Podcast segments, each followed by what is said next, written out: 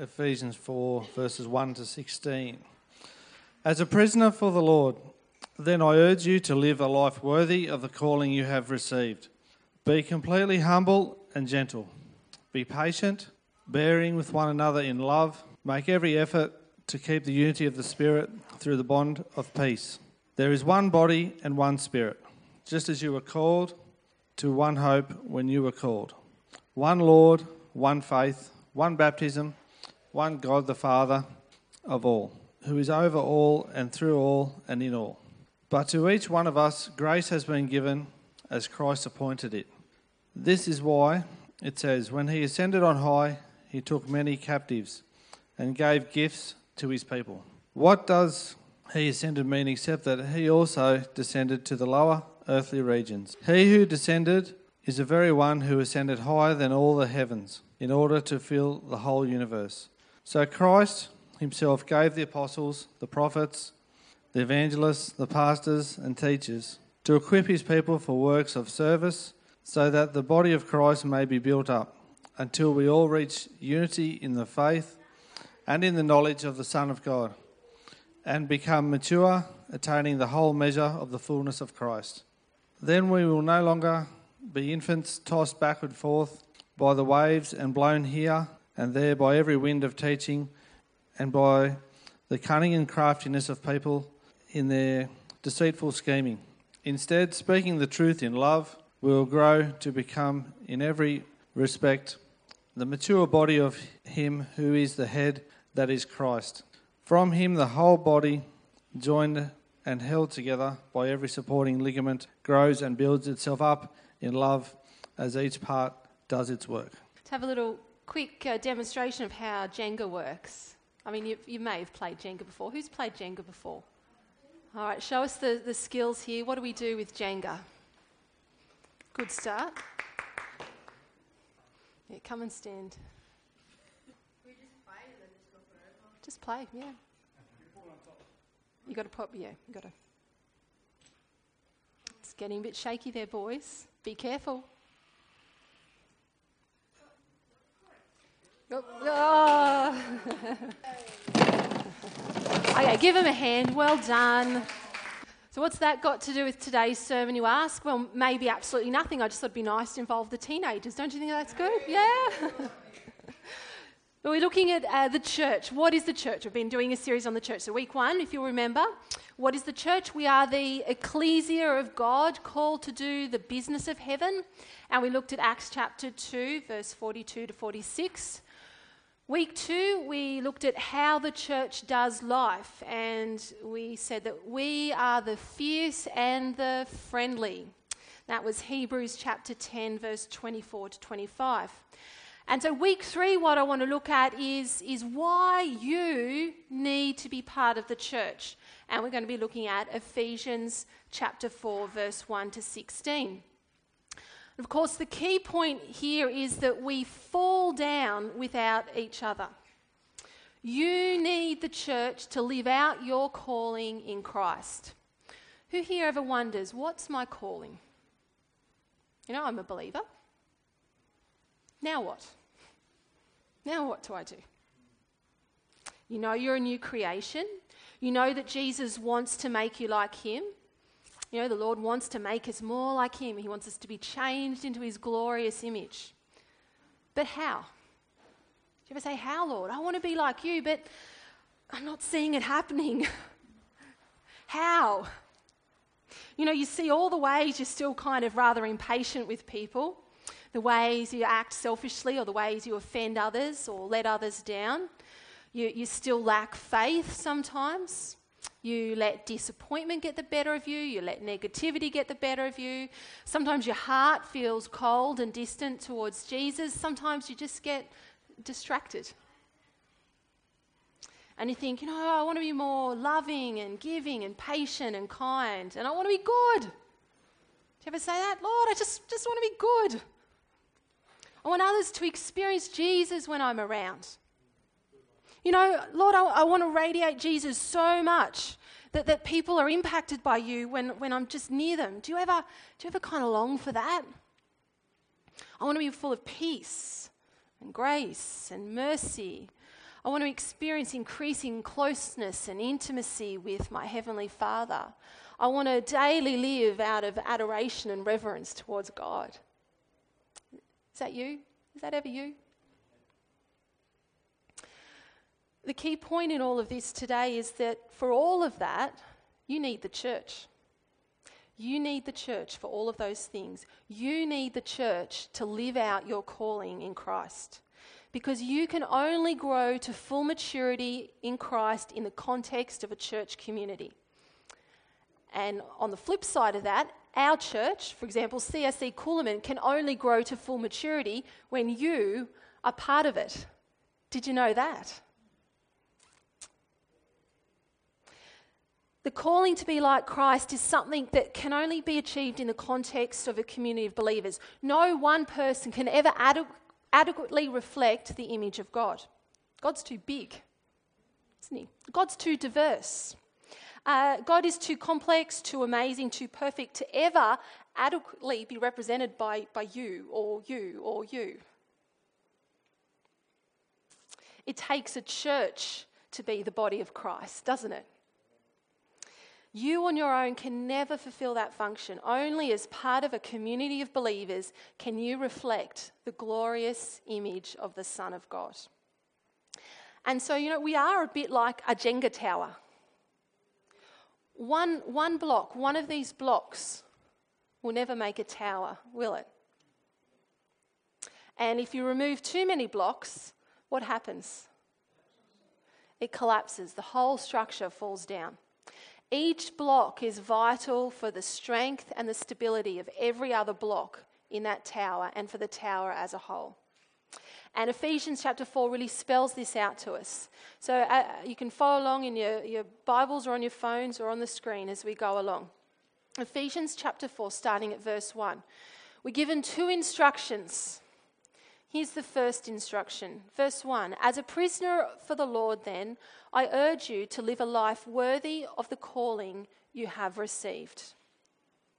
You have been given an identity, a life, a calling by Jesus. And this is telling us to live a life that is up to the high standard of the identity you have been given. Jesus declares, This is who you are. You are, you are a son. You are a daughter. You are a holy member of a royal household. You are victorious over sin. You are the one who rules and reigns upon this earth. You, you, you set the course and direction of things in your home, in your workplace, and community. And, and I've filled you with my spirit to bring influence and, and, and to bring change and to bring beauty into the places and the people you influence. Jesus says, This is who you are. Now go and live like it. Go and live like that. Who are you? Who are you? What, who, who does Jesus say you are? What does he speak over you? When you draw alone with, with God, who does Jesus say you are? Go and, and live that. Rise to those standards. Be the person He's called you to be. Be the people He has called you to be. You know, sometimes we can overcomplicate our calling. You know, being called to high standards doesn't mean grand, showy, significant, out the front, influencing lots of people sort of stuff. It can actually be really quite, quite simple, our calling. If you have a look at verse 2, it explains our calling a bit. Verse 2 Be completely humble and gentle, be patient, bearing with one another in love. How do we live a life worthy of our calling? Well, we're to be completely humble for a start. And that's something that could take you a lifetime to perfect, isn't it? Humility is one of those things that as soon as you think you've got it, you've probably just lost it. Be gentle, be patient, bearing with one another in a loving way. That word bearing, that's a, that's a um, interesting word. Bearing means to suffer, to endure patiently. We are to endure one another patiently with love. I tell you what, that in itself can be a tough calling. I see siblings looking at each other. Yep. It's a tough calling, isn't it?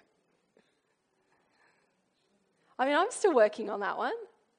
A few others must be too. the, the next question I have here is Have you got someone in your life right now that you are enduring patiently in love? yeah. I don't know, have you ever had to do that in the context of church life? You know, there's someone in the church that you've got to bear with them patient love. Have you ever experienced that in the context of church? I was speaking with someone this week, and they, are not a believer, so no, no one in this church, okay.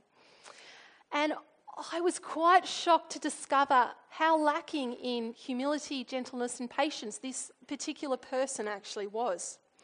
Um, it was quite an encounter that I had with this person's ego uh, and their sense of self importance. And so for me, it, it proved to be a rather quick and immersive lesson in bearing with one another in love. Um, I needed to humble myself and apologise for an offence that uh, he took to something rather mundane that I had said to this person. I had to listen to them. I had to empathise with him. I needed to encourage him in the things that were important to him, even though part of me was tempted to think that maybe those things weren't quite so important as what he felt they were. And it took a lot of active listening on my behalf, a, a lot of um, very careful words. And the whole episode served to develop my own patience and my own humility and my own gentleness. Uh, even if this other person's appeared to be a little bit lacking in the, in the whole dynamic. And I tell you what, it was not easy. It was not easy. So, our first instruction is to live a life worthy of our calling. Our second instruction, verse 3 make every effort to keep the unity of the Spirit through the bond of peace. Do you know what unity is all about? You'll have heard someone say before it's not about uniformity, is it? Unity is not uniformity. Unity is actually about relationship, it's about togetherness. It's not about all thinking the same thing and acting the same way and doing the same things. There, there is diversity in churches, there is diversity in Christians. We don't expect someone else to practice their faith in an identical way to us. Or at least we shouldn't expect that because we're going to get disappointed, aren't we? And as we go onwards into, into this chapter 4, we'll see that there's a variety of gifts and skills that God has given the church. And there's an emphasis on each member contributing something different to the church. So unity is not about sameness. It's about harmony, it's about relationship, and it's about working together with a common identity and common belief. Have a think about some of the people in our church. Just stop now and have a think about the, the variety of very different people we have in our church body. Can you think of someone who does life or who does faith a bit differently to you? Shouldn't take too much thought to think about that because we're all pretty different, aren't we? Have you ever been tempted to judge them as wrong or, or lacking in their faith because they do A and you do B? Come on, if we're honest.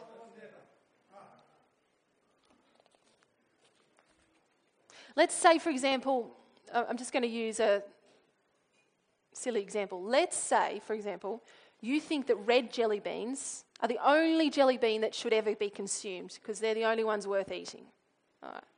And you might have a bit of a go at the, the, the green ones and the white ones and the pink ones. They're acceptable, but red's the best. When it comes to the black or purple jelly beans, though, you think, you're like, no way should anyone eat those. They are evil. Stay away from black jelly beans. Who on earth would eat those? Half the congregation. See, we're diverse. Who would prefer red jelly beans? See, see, diversity in the body. All right, so the red jelly bean people down here are thinking that the, ja- the black jelly bean people down there are evil because they eat black jelly beans. All right? But, but you prefer the red ones. You know, and, and, and more than just preferring, um, preferring them. You think that, that, that anyone who actually buys black jelly beans, there is something wrong with their palate. I mean, there is something seriously wrong with their palate, and they maybe need some prayer over their palate. you know, I, I think, you, you know, the, the red jelly bean crew down here are thinking, we need to teach the black jelly bean people to like red jelly beans because clearly they've got it wrong. Clearly they're misguided and, and they need a bit of discipleship in jelly bean eating. I don't know. I reckon maybe, maybe there's something wrong with the black jelly bean people. I don't know. Is there, do you think? I don't know. No, I don't mind black jelly beans, actually. They're not too bad. You know, but what if God actually had made like all of the jelly bean colours acceptable and it's actually okay, depending on your tastes and personalities and preferences, to, to eat either the red ones or the black ones, and it doesn't really matter that they're jelly beans and they're provided by God to, and they're good and they're provided to be enjoyed. I haven't yet convinced our red jelly bean person down here. I don't know. Yeah. Come and I'll pray with you afterwards. We all come together as one harmonious, mutually supporting, mutually encouraging, mutually loving group of people who we all use our differences, our diversity to support and to encourage and to bless and to bring increase into each other's lives and increase into God's kingdom. And uh, uh, it, it's the fact that you only like red jelly beans and the fact that you guys like the black ones that actually enables us to, to live holistically um, uh, and to be effective in our community and in this church. That's what enables effective ministry to occur. Our individual differences are united together. Um, and, and they are united together in a really key and important way. What is it that unites us together despite our differences?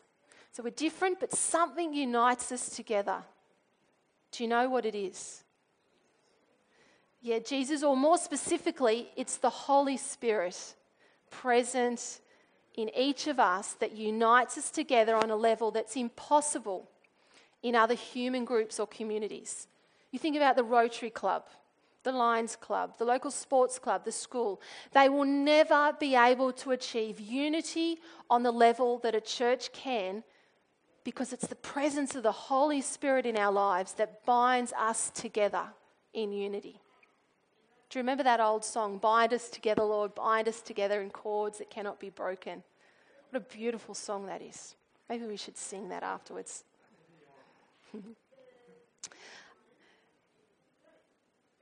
A key word in all of this is keep. Have a look there. Keep. Keep the unity. Keep the unity. Unity is something we, we already have because we already have the Holy Spirit. So we are like the Jenga tower over here. One block, as I said, will never make a Jenga tower. And if you remove too many blocks, the whole structure collapses. Each and every block is vital for the strength and the stability of every other block and the tower as a whole. However, just because we have peace and unity doesn't mean that we don't have to work at it. This, uh, this is an instruction here, and in the Greek, it's an instruction that's in a sort of an ongoing present tense kind of command. So, this isn't meant to be a one time only instruction. It's not meant to be an occasional thing we focus on, it's supposed to be an ongoing, everyday need. Always and at all times, make every effort possible to maintain the unity that you have. For example, keeping your kitchen clean. Now, at the moment, our dishwasher is broken. I know, horror, horror, horror. Now, we're, we're the sort of family that when our dishwasher breaks, a state of emergency is declared. It's pretty grim and it's pretty serious. I think it's been about two weeks now and counting, and we can't get the part. Pray for us, please. Uh, you know, when the dishwasher's broken, you have to be extra diligent about staying on top of the dishes, don't you? Otherwise, your whole kitchen does descend into a natural disaster. Even though at the start of the day in the morning, your kitchen could be perfectly clean, can't it? I mean, not a thing out of place. If you haven't been diligent about doing the washing up, by the end of the day, you're thinking about phoning the SES. Okay?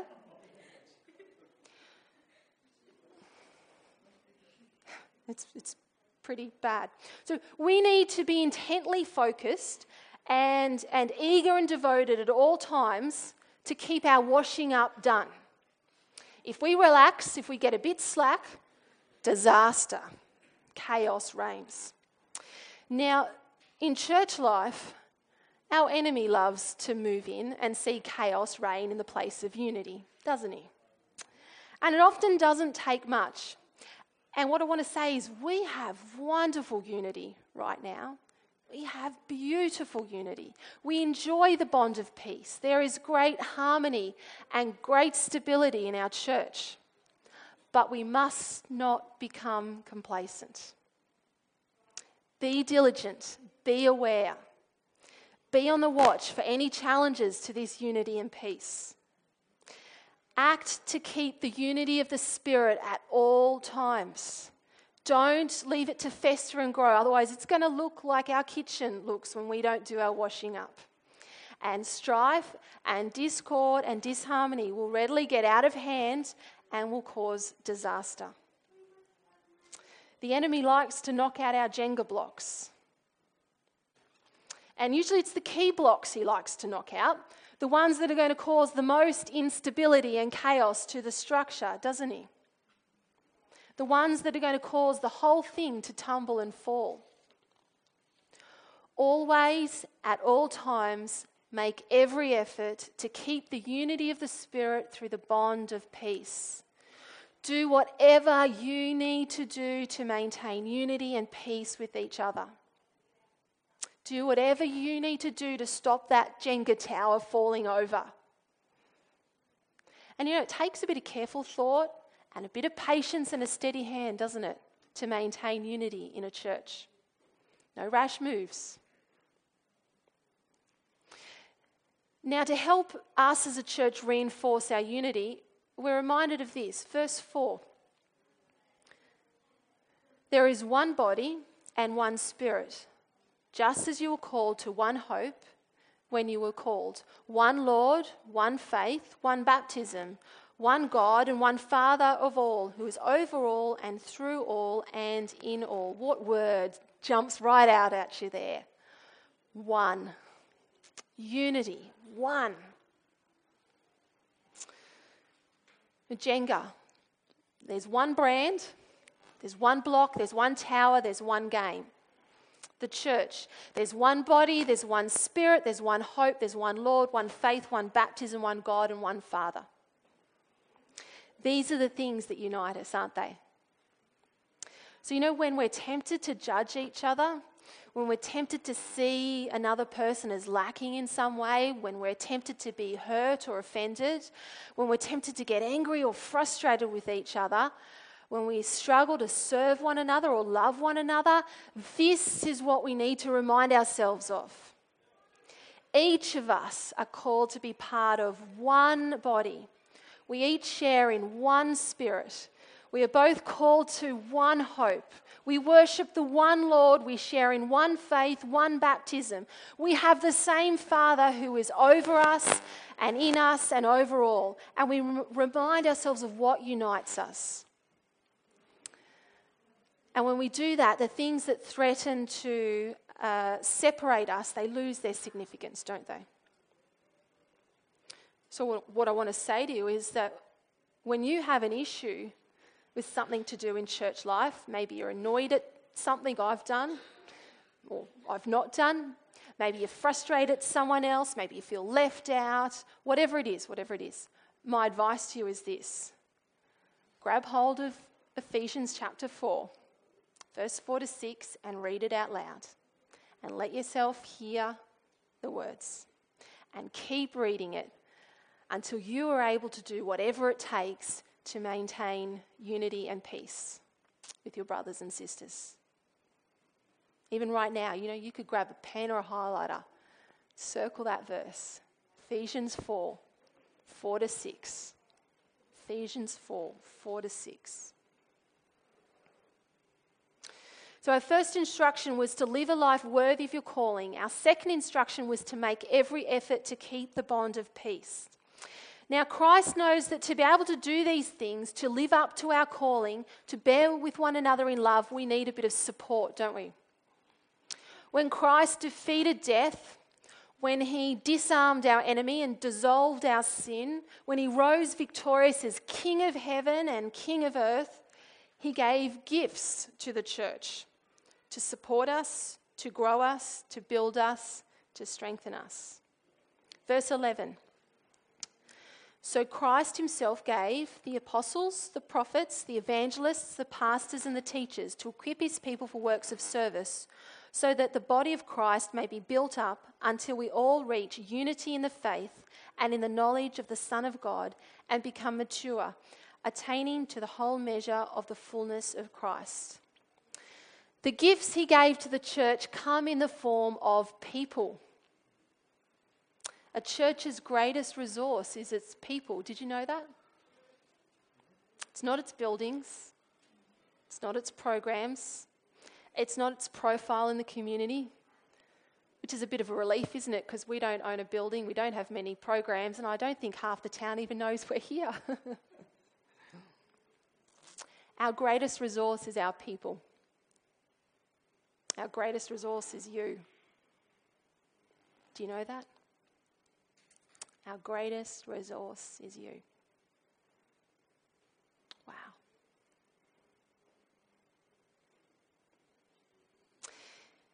You know, in the game of Jenga, you need the blocks. Not just the box, not just the rules. You need the blocks. And you guys, you're the blocks. when you're part of a church community, you're able to receive from others. God has uniquely equipped members of the body to fulfill special and necessary functions. And without these people exercising these gifts, the church won't reach full maturity. You won't reach full maturity as a follower of Jesus. And so you need the church to be able to reach maturity and to live out your calling in church. Without the church, your faith will get a little bit shaky, just like our Jenga tower. In Coolamon, there, there we have um, quite a few tradespeople, don't we? We have plumbers, we have builders, we have electricians, we have tilers. And each of these tradespeople perform a specific task and function in our town. Without them, it would be very difficult, wouldn't it, to build a house or to renovate a house? Because they're uniquely equipped with the skills, the experience, the, the equipment to provide this vital building service in our town. And they enable houses to be built. For the body of Christ to be built up, to be made mature, to be made complete, to be made full, each one of us needs to receive training and equipping from prophets, pastors, teachers, evangelists, apostles, etc. This will enable you to be who Christ has called you to be. Did you know that when your Heavenly Father looks at you, He doesn't focus on your failings and your faults? He looks at the Jesus version of you. Phew. What a relief. Because you're a new creation, aren't you? The old is gone and the new has come. And he looks at the Christ in you and he has, he has a plan, he has a blueprint for you. And it's labeled fully mature, perfect, and complete. It's the little bit of Christ version of you. And so, as you receive from and submit to the ministry of God's builders in the church, this version of you slowly emerges. How beautiful. And you know, I celebrate when I see that happening because I do. I see that happening in people's lives in our church. And it's magnificent. I love seeing people grow in faith and maturity and starting to express their God given calling and talents and to start to look and serve and think more and more like Jesus. It's beautiful.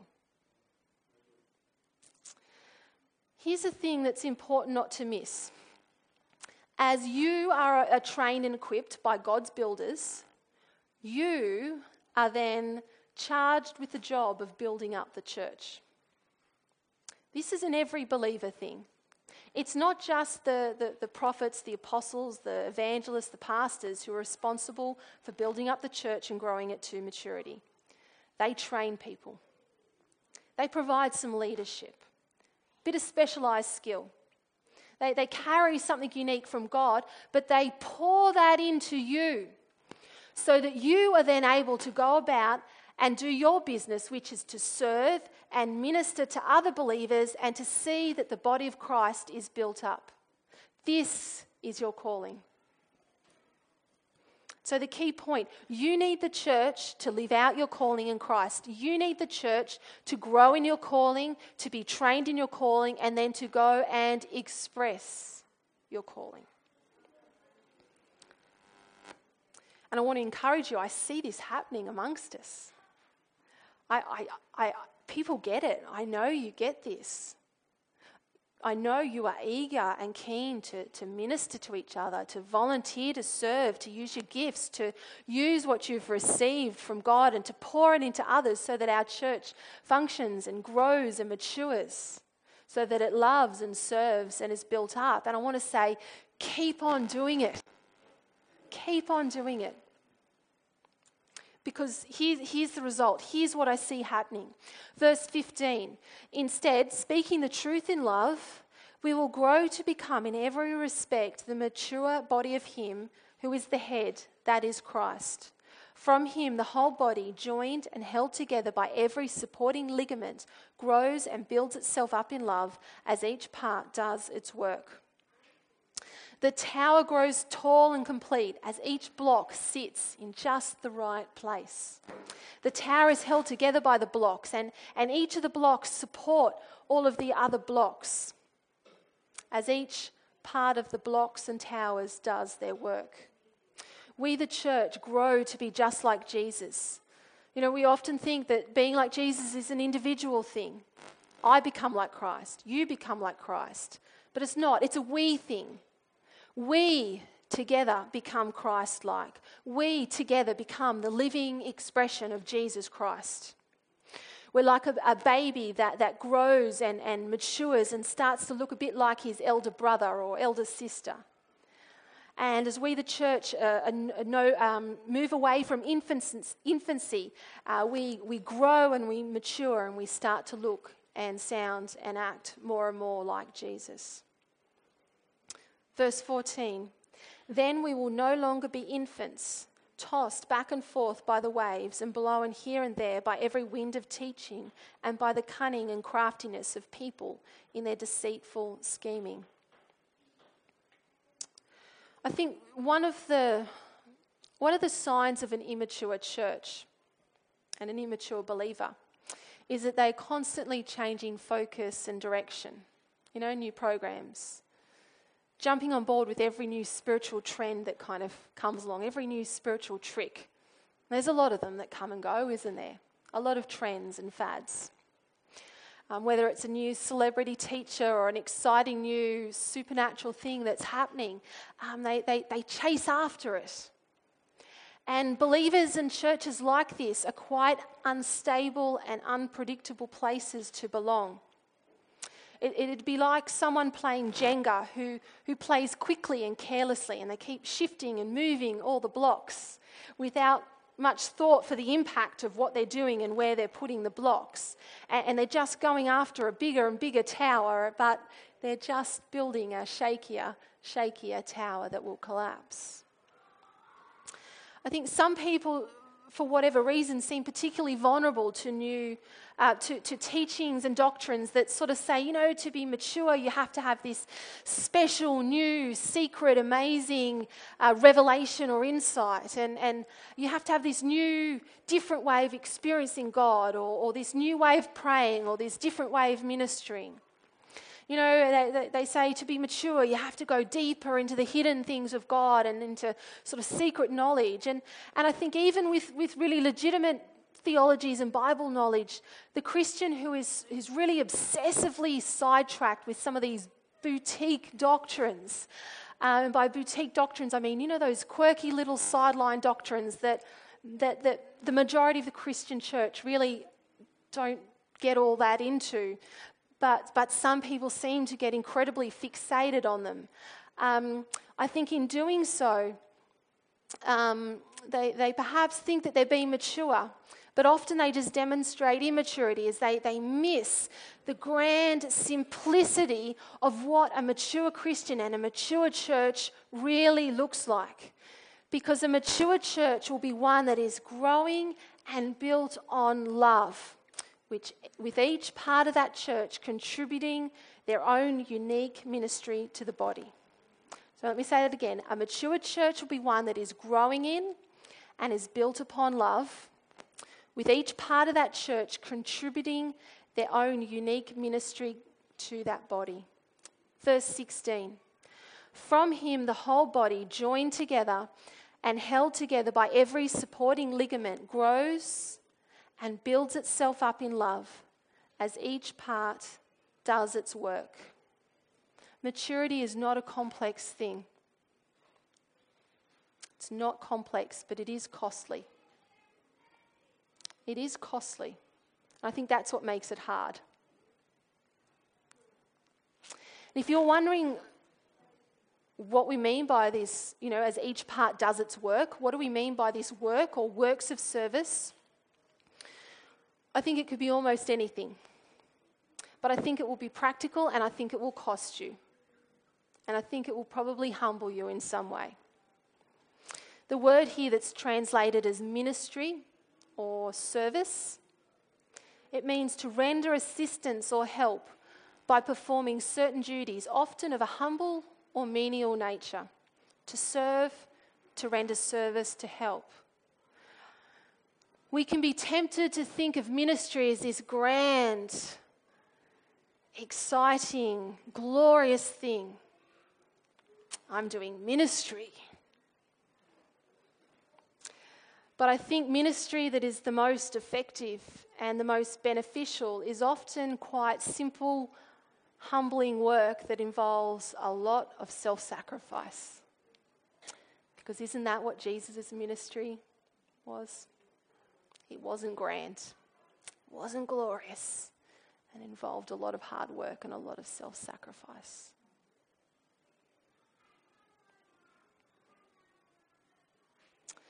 So, just to wrap up, the key point you need the church to live out your calling in Christ. The church will grow you to be like Jesus, and you'll grow others to be like Jesus. Together with one another, we become the living expression of Jesus Christ. Here are some take home thoughts. As I said earlier, guard against division and disunity. And do you know where division and disunity always starts? Starts in our hearts, starts in our thoughts. Catch those thoughts or attitudes of disunity early. Deal with them before they spread to your actions or before they spread to others. Right now, we are a really awesome, solid Jenga tower, aren't we?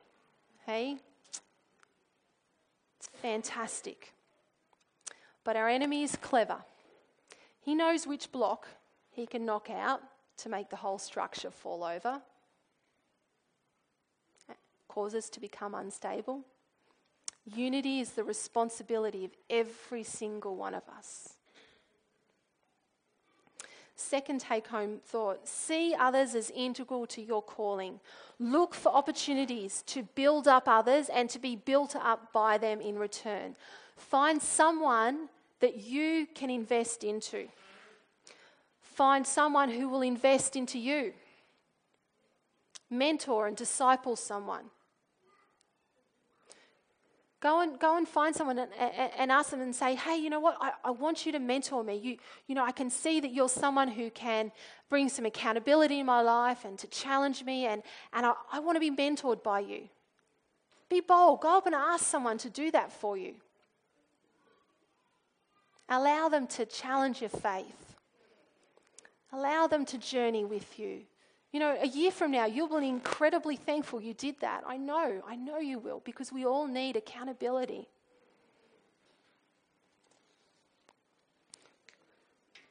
And then be open yourself to investing into other people.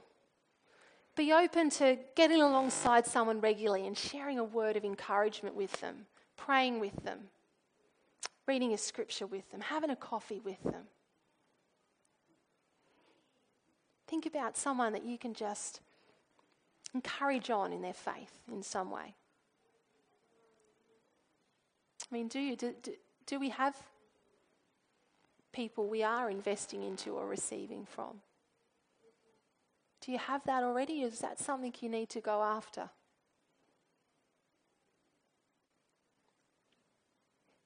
Have a think. And hey, if you need to talk through some of that and want to bounce a few ideas off me, come and see me and I can I can help, you know, link you up with someone or give you a few ideas. Okay. Let's pray.